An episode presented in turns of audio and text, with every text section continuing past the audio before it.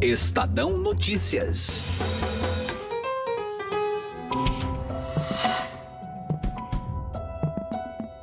Parlamentares que compõem o grupo especial criado para analisar as propostas do pacote anticrime do ministro da Justiça Sérgio Moro tem imposto importantes derrotas ao ex-juiz.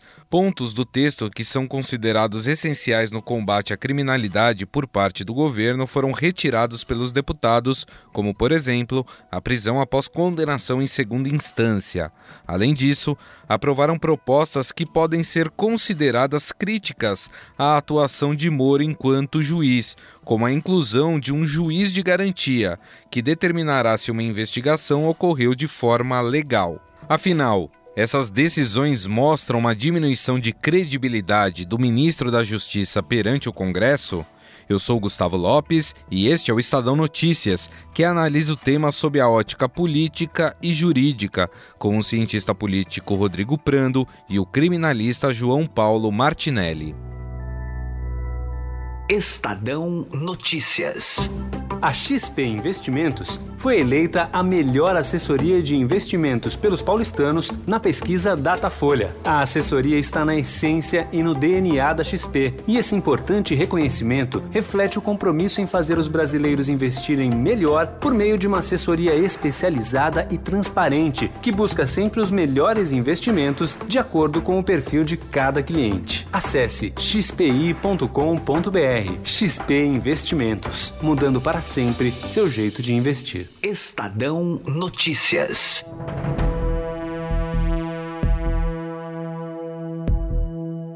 O pacote anticrime do ministro da Justiça Sérgio Moro chegou causando atritos entre o executivo e o legislativo. O ex-juiz cobrou publicamente que o Congresso Nacional fosse célere na análise do seu projeto.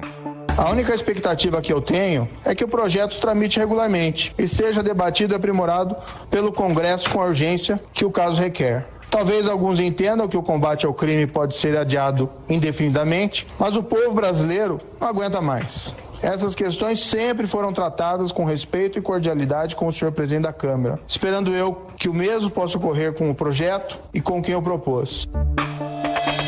O presidente da Câmara, Rodrigo Maia, se irritou com a cobrança por parte de Moro. O parlamentar chegou a dizer que o ex-juiz estava copiando o projeto do ministro do Supremo Tribunal Federal, Alexandre de Moraes. Eu fiz aquilo que eu acho correto.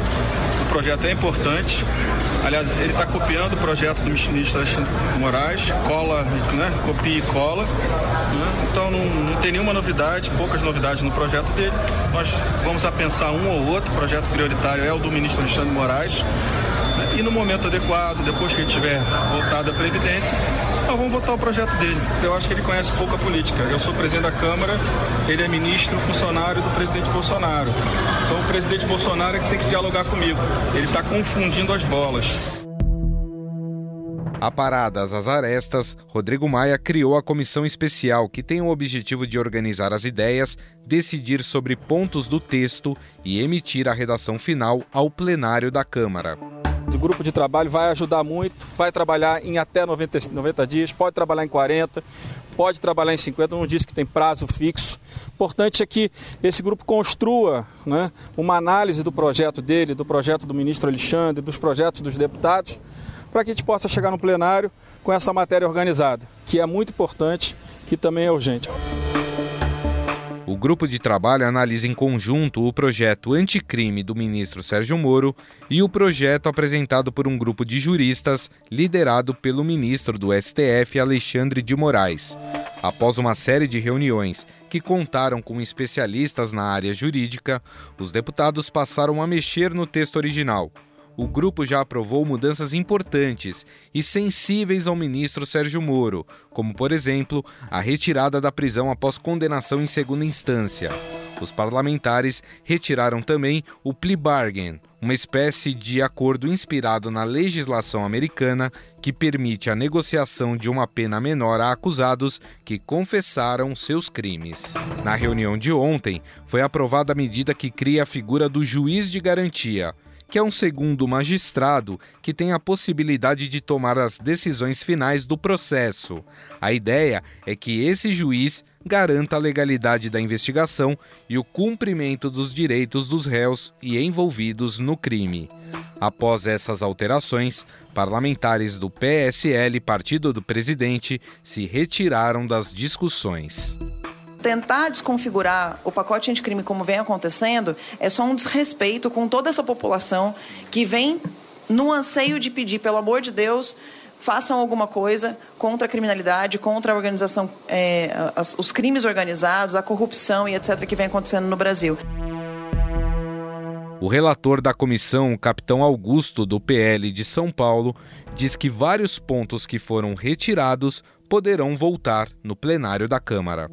A questão da prisão em segunda instância é prioritária, a questão da excludente da licitude para nós é prioritário, a questão dos embargos infringentes, que são coisas protelatórias, procedimentos protelatórios, para nós é prioritário. Então tem vários pontos aqui para nós que a gente não pode deixar de ser aprovado. Em nota, o ministro Sérgio Moro disse estar confiante de que pontos retirados ainda possam voltar ao pacote. Mas afinal, o grupo tem minado as propostas do ministro Sérgio Moro, como dizem os parlamentares do PSL. Para João Paulo Martinelli, criminalista e professor de direito penal da Escola de Direito do Brasil, o trabalho da comissão é importante para garantir que as medidas sejam constitucionais.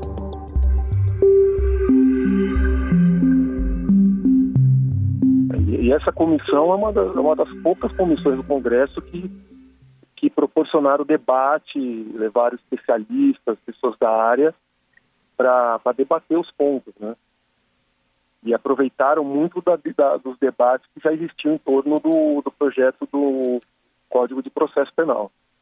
Então, ele pode dizer que é uma, é uma comissão que funciona, que, que tem levado o trabalho legislativo a sério essa inclusão do juiz de garantia, como é que o senhor vê em relação a, ao projeto? É uma boa. Como o senhor avalia isso, professor? Eu avalio positivamente, independentemente do momento, né? Porque isso já é uma. Isso já é uma tendência é, de, de, países democráticos e nós temos um exemplo bem próximo a gente que é do Chile, né? Que já tem essa figura de um juiz que cuida da, da parte pré-processual e outro que cuida do processo para tentar, de certa forma, garantir a, a imparcialidade, né? Porque um, o juiz que tem os primeiros contatos com prova, que decreta prisão, decreta bloqueio de bens, é o juiz que já faz um, uma valoração do fato, do, do, do, acusado, e posteriormente ele já está com a ten, já tendente à, à condenação. Né? Isso é um problema que se reflete até em questões de, de indenização posteriormente, né? Um, um juiz decreta uma prisão preventiva, aí depois, no, durante o processo, não tem prova, o, o, juiz precisa de alguma forma dar uma resposta porque ele mandou prender alguém que era inocente, né? E aí o Estado tem que indenizar. Então, então fazendo essa distinção, né, do, a, a, a imparcialidade é, um, é uma garantia, inclusive está na Convenção Americana de Direitos Humanos, porque é, da qual o Brasil é signatário, né?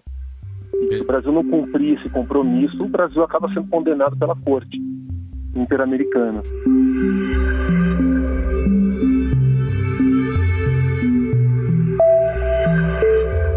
Alguns pontos né, da proposta do, do ex-juiz Sérgio Moro, né, desse pacote anticrime, é, foram excluídos ainda essa semana, como, por exemplo, tornar regra interrogatório por videoconferência, a previsão de prisão após condenação em segunda instância. É, nesses dois pontos, também são pontos que, que eram é, é tidos como sensíveis, principalmente no direito criminal, professor? Sim, porque isso envolve constitucionalidade do dispositivo, né? O, o dispositivo é, é uma inserção na lei aprovada pelo Congresso e sendo inconstitucional, isso cai depois no STF, né? que a, a ampla defesa determina que haja o contato direto do juiz com o acusado e a videoconferência tem que ser excepcional. Um exemplo disso a gente tem aqui nas audiências de custódia, né? O juiz precisa saber, precisa ter o contato presencial com o, o, o preso para saber se aquela prisão foi legítima, foi legal, se teve algum tipo de tortura, algum tipo de flagrante forjado, né? E, e por videoconferência isso acaba ficando prejudicado. Né? Certo. Agora, em relação é, à condenação após segunda instância, também é, é, dispositivo constitucional. A Constituição é muito clara, né? concordando ou não, tem que mudar a Constituição. O judiciário é lento e não consegue encerrar o processo logo, o problema é de gestão do judiciário, né? Isso que ninguém, isso ninguém quer mexer no problema de gestão do poder judiciário, né? tornar o judiciário mais eficiente, apesar de consumir uma grande parte do produto interno bruto do Brasil, né? O, a relação do orçamento do judiciário do, do, com o PIB no Brasil é uma das maiores do mundo. E como podemos entender politicamente as derrotas do ministro Sérgio Moro na comissão? Converso agora com o sociólogo e cientista político do Mackenzie, Rodrigo Prando.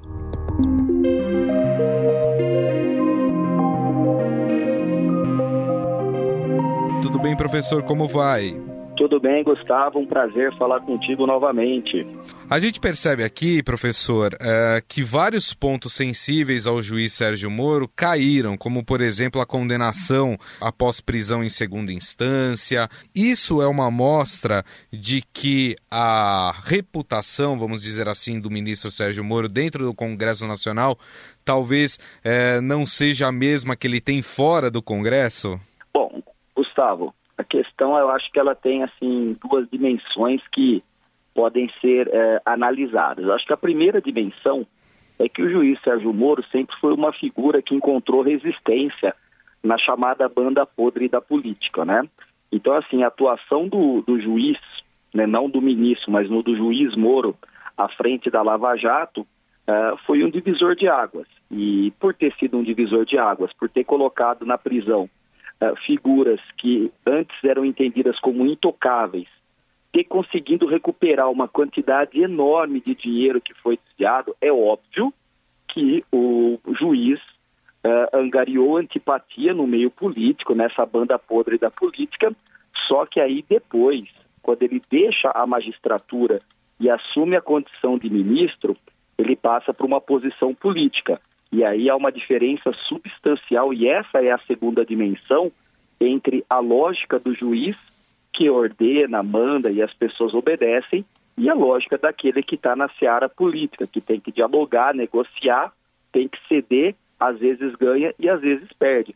Só que para piorar a situação uh, do então ministro Sérgio Moro, ministro de Jair Bolsonaro, houve a divulgação da chamada Vaza Jato, né? Então, isso também fragilizou o próprio ministro, ainda que tenha sido nos tempos de juiz.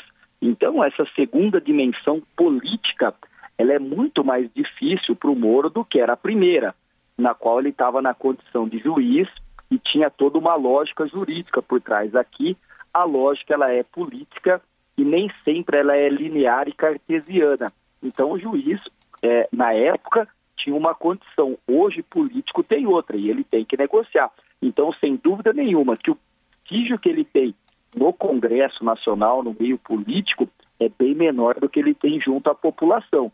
Ele tem um capital político ainda muito forte, mas no meio político não é a mesma coisa que para a população e tampouco no meio jurídico, que já tem gente que está colocando em dúvida a própria legitimidade dele. É, os parlamentares do, do PSL reclamaram muito das mudanças que estão sendo feitas por essa comissão, falando de que o que estão fazendo com o pacote anticrime do ministro Sérgio Moro não é o que a população quer, ou seja, eles tentam angariar a força da população para tentar alterar aí as decisões do Congresso Nacional. Mas no momento em que nós vivemos e também com talvez a popularidade do ministro Sérgio Moro em baixa, é, o senhor acredita que é possível uma, que a população cresça e, e, e peça que os parlamentares mantenham o projeto do ministro? Gustavo, numa sociedade conectada em rede, né, e a gente vive uma sociedade que tem estado tensionado, existe assim uma, uma volatilidade enorme, então tudo pode acontecer. Mas veja só, a gente já consegue perceber, por exemplo, na base de apoio ao presidente Bolsonaro, que uma parte substancial dos bolsonaristas são lavajatistas ou humoristas, mas o, o contrário não é verdadeiro. Então você tem uma, um percentual enorme de apoiadores do Moro que se desligaram do bolsonarismo e da própria figura do presidente Bolsonaro. Então, assim, hoje ele tem ainda prestígio junto à população, mas não basta isso para fazer política. Você tem também que negociar, discutir, dialogar. E vale ressaltar que o Moro ele não está apenas é, sendo constrangido pelos, pelos políticos, né, por aqueles que estão analisando o famoso pacote anticrime. Ele foi muitas vezes constrangido pelo próprio presidente Bolsonaro, que vê na figura do Moro em 2022 um potencial competidor. Pode ser que a população passe a apoiar com maior veemência o Moro em detrimento de Bolsonaro? Pode ser. Hoje eu não vejo esse movimento tão claro. Tem um, algo que foi aprovado nessa comissão especificamente que é o tal do juiz de garantia, que teria ali entre as suas atribuições a supervisão das investigações e a garantia da legalidade do processo e do cumprimento dos direitos dos suspeitos ou dos réus, isso, né? Isso. E seria um segundo juiz responsável por decisões finais do processo. O senhor entende isso como uma resposta a talvez alguns desmandos que ocorreram durante a Operação Lava Jato, professor? Moro, pelo doutor Delanhol, que não existe essa figura né, no universo jurídico brasileiro. Portanto, quando as pessoas desconfiavam né, ou acreditavam que o Moro e o próprio Delanhol conversaram e exorbitaram suas funções, eles responderam. É, na questão jurídica brasileira, o juiz pode sim fazer como fez. Então, agora, isso que está sendo colocado é uma tentativa não apenas de uma resposta, mas me parece até que um diálogo necessário no universo jurídico para melhorar essa ideia que para a população ficou muito estranha, né? Como que um juiz consegue, no limite, é, negociar e dialogar uh, com o procurador a fim de é, indicar as testemunhas, o melhor momento para deflagrar uma operação. Tudo isso me parece, sim, uma resposta. Bom, nós ouvimos o, o, professor, sociólogo e cientista político do Mackenzie, Rodrigo Prando. Mais uma vez, muito obrigado pela sua atenção. Um grande abraço. Um abraço a você, a todos os ouvintes e sempre que possível estou à disposição.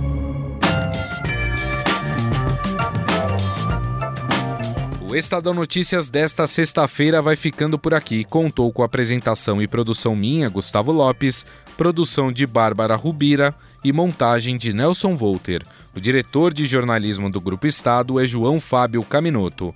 Mande seu comentário e sugestão para o e-mail podcast@estadão.com. Um abraço e até mais. Estadão Notícias.